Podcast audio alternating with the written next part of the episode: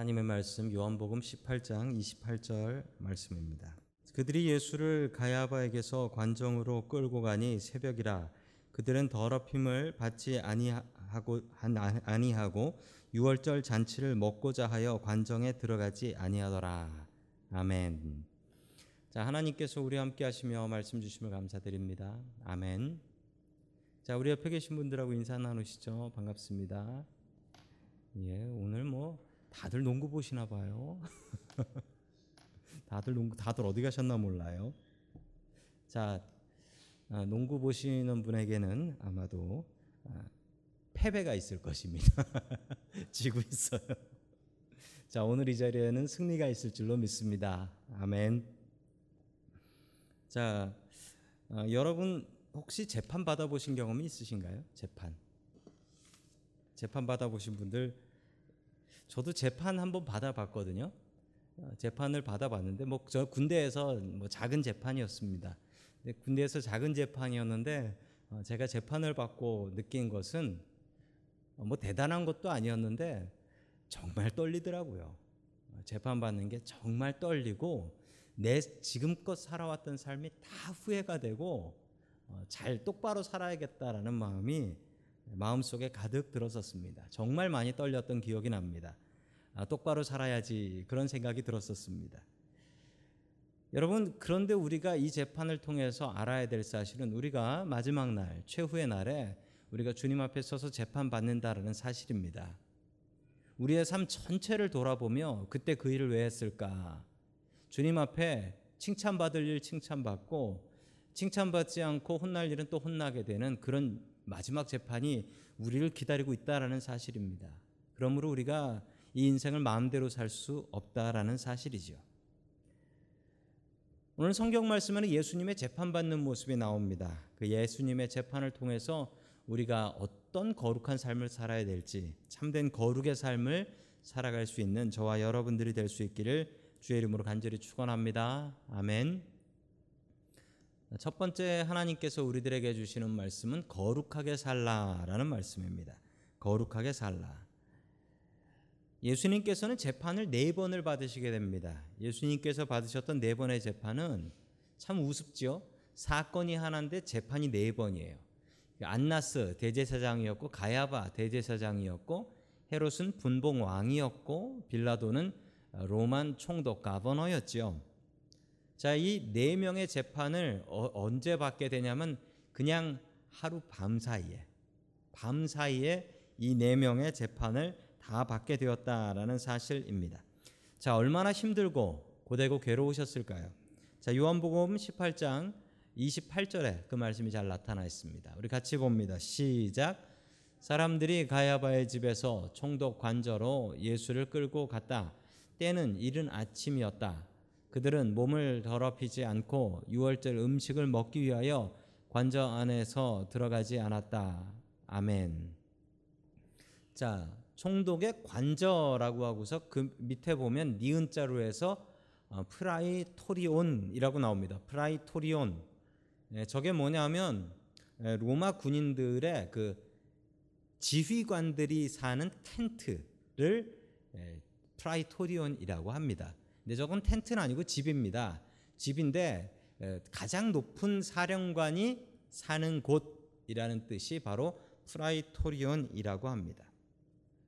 왜 로마 총독에게 마지막 재판을 받게 되냐면 당시에 사형은 사형은 유대 사람들이 내릴 수 없었습니다. 왜냐하면 유대는 나라 이스라엘은 나라를 잃어버렸고 로마 총독이 지배를 하고 있었기 때문에 로마 총독만 사형을 내릴 수 있었기 때문이죠. 그렇다면 이미 예수님의 죄는 사형이다라고 다 정해져 버린 것입니다.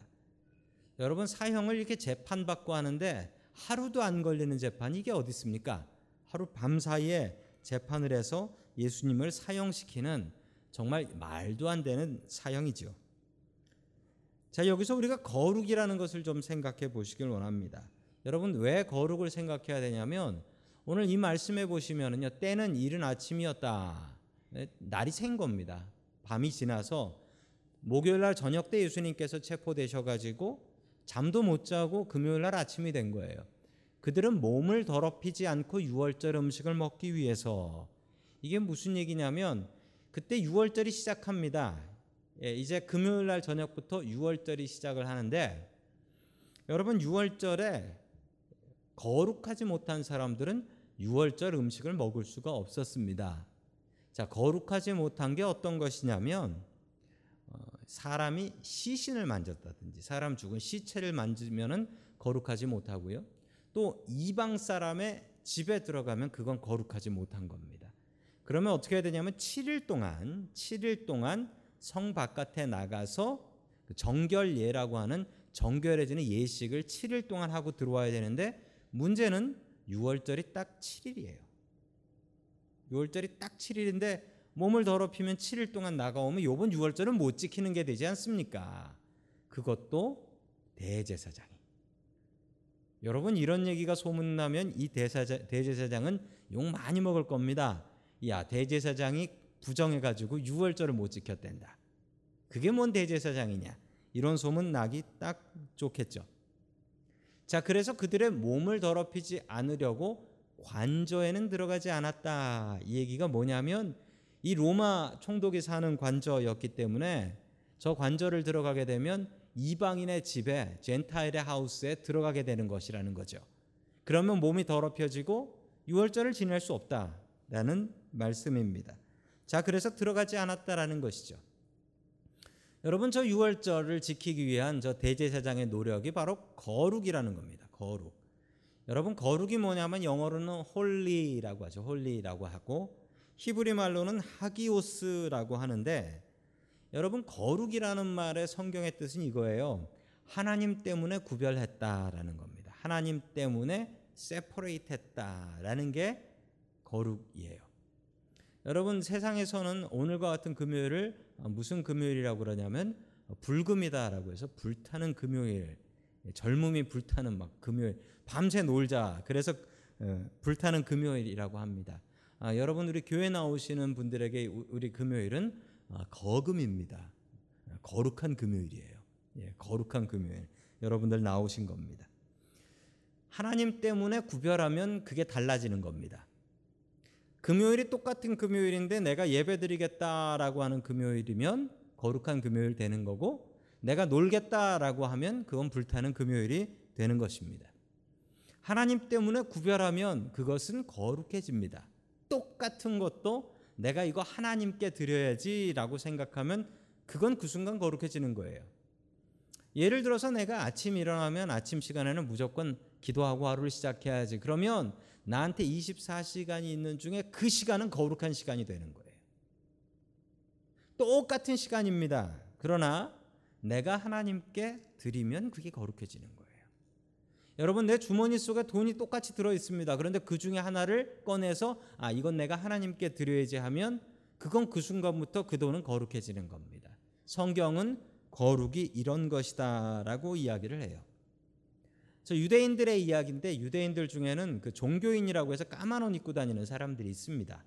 이 사람들은 그냥 뭐 저 같은 목사 같은 사람들이에요. 유대인인데 랍비라고도 불리우는 사람들인데 이 사람들은 거룩한 법을 잘 지키려고 애를 많이 씁니다. 정말 지독하게 지켜요. 얼마나 지독하게 지키냐면 여러분 화면을 보시면 사진 하나가 나오죠. 저 사진에 나오는 저분이 그 유대인 랍비예요. 유대인 랍비인데 이스라엘의 비행기입니다. 이스라엘의 비행기를 타고 가는데 저분이 지금 뭘 하고 있는 것일까요? 저분을 누가 포장을 했네요. 저분을 누가 포장을 했어요. 여러분 자기 스스로 저렇게 위아래 비닐을 묶을 수 있는 능력을 가진 사람은 없습니다. 그렇죠? 분명히 옆에 있는 사람한테 묶어 달라고 했을 거예요. 그리고 그 속에 쏙 들어가 있는데 그 이유가 뭐냐면 저 유대인이 탄 비행기가 비행기 경로가 라우트가 비행기가 공항에서 뜨는 순간 거기가 공동묘지예요. 묘지가 있어요. 묘지 위로 지나가게 되면 거룩하지 못하다, 부정하다라고 생각하기 때문에 저 사람은 그 묘지 위를 지나가면서 자기의 몸이 더럽혀지지 않기 위해서 비닐봉지를 쓰고 있는데 아마 세탁소에서 끊어온 것 같아요. 세탁소 배깅하는 비닐봉지 같은데 저걸 어떻게 자기 그 분명히 옆에 있는 사람한테 묶어달라고 한 것 같은데 옆에 있는 사람이 또 외국인이면 안 돼요. 외국인이면 안 돼. 그것도 부정해. 거룩하지 못한 거예요. 꼭 유대인에게 저걸 묶어달라고 했는데 저걸 안 풀어주면 또 어떻게 될지 저는 그런 상상도 좀 해봤습니다. 여러분 그런데 비닐봉지로 거룩해지나요? 도대체 그 거룩은 뭡니까? 비닐봉지로 거룩해지며 자기 스스로 묶지도 못하는 저 비닐봉지 저게 어떻게 사람을 거룩하게 한다라는 것입니까? 여러분 삶이 거룩해야죠. 삶이 거룩해야 합니다. 여러분 오늘 성경 말씀에 보면 그렇게 거룩을 떠는 사람이요. 빌라도한테 재판을 받아야 되는데 빌라도의 집을 못 들어가요. 여기 들어가면 내가 부정해진다고. 여러분 그런 사람들이 죄 안 지은 사람 죽이는 것은 너무나 쉽게 합니다. 이건 하나님의 뜻이라고. 여러분 비슷한 일을 요즘 뉴스에서 봅니다. 요즘 영국에 테러가 많지요. 그 테러하는 사람들이 그 이슬람 어, 이슬람 중에서도 아주 극단적인 이슬람주의자들인데 그 사람들이 그렇게 자폭 테러하면서 뭐라고 외치는 줄 아십니까? 신은 위대하다라고 외쳐요. 알라는 위대하다라고 외치면서 그런 일을 합니다. 즉 알라신이 이거 시켰다는 거고 자기가 그렇게 폭탄 터트리고 죽는 건 거룩한 일이다라고 하면서 하는 겁니다. 여러분 그 비슷한 일을 오늘 성경 말씀에 나오는 유대인들이 하고 있는 겁니다. 하나님을 위해서 이 예수를 죽여야겠다라는 것이죠. 여러분 거룩이 무척 헷갈려집니다. 여러분 도대체 거룩이 무엇일까요? 어거스틴이라는 분은 이런 얘기를 했습니다. 거룩은 하나님 앞에서 솔직해지는 것이다. 아, 솔직해. frank to God. 하나님께 솔직해지는 것이다. 라고 이야기를 합니다. 여러분 솔직히 말씀해 보십시오. 솔직한 사람을 거룩하다고 합니까, 여러분? 솔직한 사람을 거룩하다 하지 않습니다. 우리가 거룩하다고 하는 사람은 나랑 좀 다르게 사는 것 같은 사람을 거룩하다라고 하지요. 여러분 저 같은 목소리를 거룩한 목소리라고 하지 않습니다. 아시죠? 네, 거룩한 목소리는 할렐루야 이러면서 목소리가 일반인하고는 좀 달라야지 그걸 거룩하다라고 해요. 그런데 여러분 절대로 그런 것을 거룩이라고 생각하지 마십시오. 어거스틴은 거룩은 하나님 앞에 솔직해지는 것이다. 사람 앞에 솔직해지는 것이다라고 분명히 말씀하고 있습니다. 여러분 거룩은 솔직해지는 것입니다. 하나님께 솔직하고 나 자신에게 솔직하고 그리고 내가 만나는 사람들에게 솔직하게 나의 삶을 보여줄 수 있는 것 여러분 이게 거룩입니다.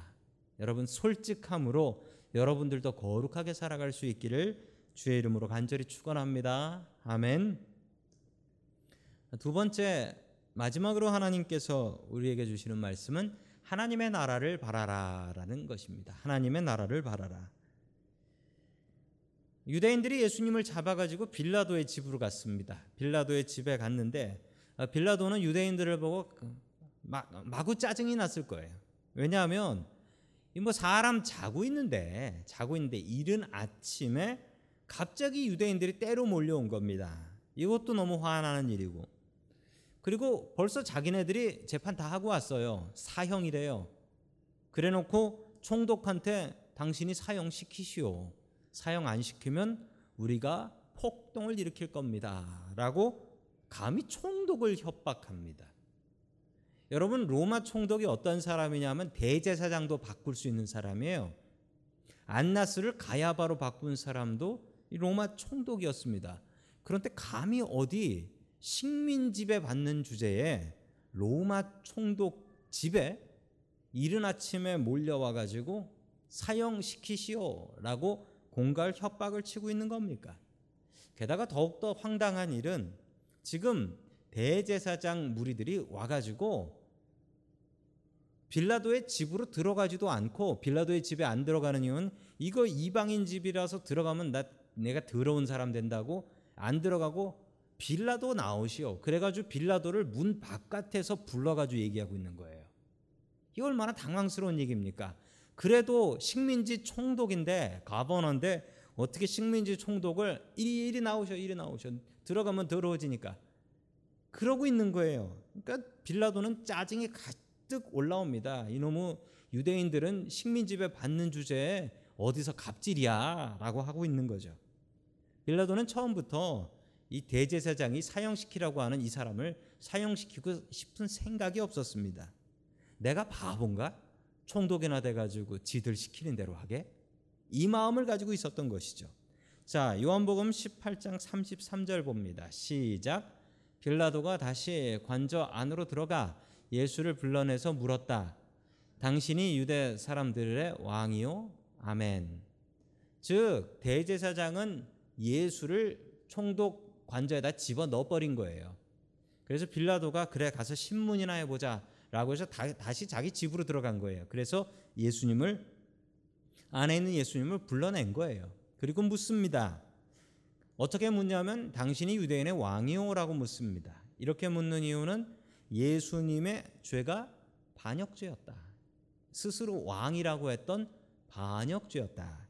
그랬기 때문에 그 반역죄를 다스리기 위해서 예수님에게 이렇게 물어봅니다. 여러분 그런데 상상해 보시면 당시에 로마의 재판 제도가 얼마나 대단했는지를 알 수 있습니다. 여러분 그 로마 총독이라는 높은 사람이 이 식민 지배를 받는 식민지의 어떤 청년 예수의 재판을 직접 하고 있는 거예요. 대단한 겁니다. 로마 시민도 아니에요. 당시에 로마의 재판이나 사법 제도가 얼마나 공정했는지를 알 수 있는 겁니다. 심지어 노예라 할지라도 총독에게 가서 재판을 받을 권리가 있었다. 그래서 총독에게 나가서 재판을 받고 있는 것입니다. 자, 당시에 로마 재판이 이렇게 공정했는데도 불구하고 이 공정한 재판을 통해서 예수님을 구하지 못했다라는 것은 상당히 안타까운 일이 아닐 수 없습니다. 자, 36절 계속해서 봅니다. 시작. 예수께서 대답하셨다. 내 나라는 이 세상에 속한 것이 아니요 나의 나라가 세상에 속한 것이라면 나의 부하들이 싸워서 나를 유대 사람들의 손에 넘어가지 않게 하였을 것이요 그러나 사실로 내 나라는 이 세상에 속한 것이 아니요 아멘. 예수님께서 대답하신 말씀은 내가 왕인데 유대인의 왕은 아니고 나의 나라는 여러분 왕이면 어느 나라의 왕일 것 아닙니까? 나의 나라는 이 세상의 나라가 아니라 하나님의 나라다라고 이야기를 합니다. 여러분 이렇게 되면은 예수님의 죄가 성립하지 않습니다. 왜냐하면 왕이라고 그러면 그건 반역죄가 맞아요. 그런데 왕이라고는 했는데 어느 동네에서 왕이 어느 나라의 왕이요라고 했더니 이 나라 왕이 아니고 하늘 왕이라고 한 거예요. 그러면 반역이 안 돼요. 왜냐하면 내가 왕이요라고 했는데 내가 우리 집에선 왕이요. 그럼 그 반역죄가 아니거든요. 어디에서 왕이냐가 중요한데 예수님께서는 나의 나라는 이 땅에 있는 나라가 아니라 하늘나라다. 하나님의 나라다라고 이야기를 합니다. 여러분 예수님께서는 이 땅에서 왕 되실 생각 없었습니다. 여러분 세상은 참 부조리하고 어, 불공평하고 어, 세상에는 죄가 가득합니다. 세상이 그렇지 않았던 적은 없습니다. 여러분 세상이 좋았던 적 없었고 세상이 예수님 제대로 따랐던 적 없습니다. 여러분 세상은 하나님의 나라가 아닙니다. 여러분이 미국이라는 나라를 하나님의 나라로 만들 수 있을까요? 없습니다. 예, 그렇게 된 적이 없어요. 그렇게 비슷하게 됐던 때가 중세 시대. 중세 시대 때는 왕보다도 교황이 높았죠. 그래서 벌벌벌벌 떨고 살았던 때가 있었습니다. 여러분 그 시절을 좋은 시대 시절이라고 하지 않고 어, 암흑 시대다라고 합니다. 중세는 암흑 시대였다. 그 당시에는 교황이 전쟁을 명령하고 아, 교회에서 나가서 전쟁하고 이슬람 사람들 죽여라라고 명령 내렸던 그런 시절이 있었습니다. 여러분 그 시절을 좋은 시절이라고는 그 누구도 이야기하지 않습니다. 여러분 세상은 늘 더럽습니다. 세상이 불공평하고 더럽다. 그건 당연한 겁니다. 여러분 우리는 그 속에서 빛과 소금의 역할 감당하는 것이 우리들의 역할이지 여러분 세상이 더럽다라고 이야기할 것은 아닙니다. 세상이 언제는 공평하고 세상이 언제는 깨끗했습니까? 우리가 사는 곳을 거룩하게 하는 것이 우리의 임무입니다. 여러분이 사는 집, 여러분의 가정, 여러분이 살고 있는 곳, 여러분이 일하는 곳, 그곳을 거룩하게 만드는 것. 그게 우리가 해야 될 일입니다. 여러분 그 명령 최선 다하여서 주님 바라보며 하나님의 나라 소망하며 살아가는 저와 여러분들이 될 수 있기를 주의 이름으로 간절히 축원합니다. 아멘.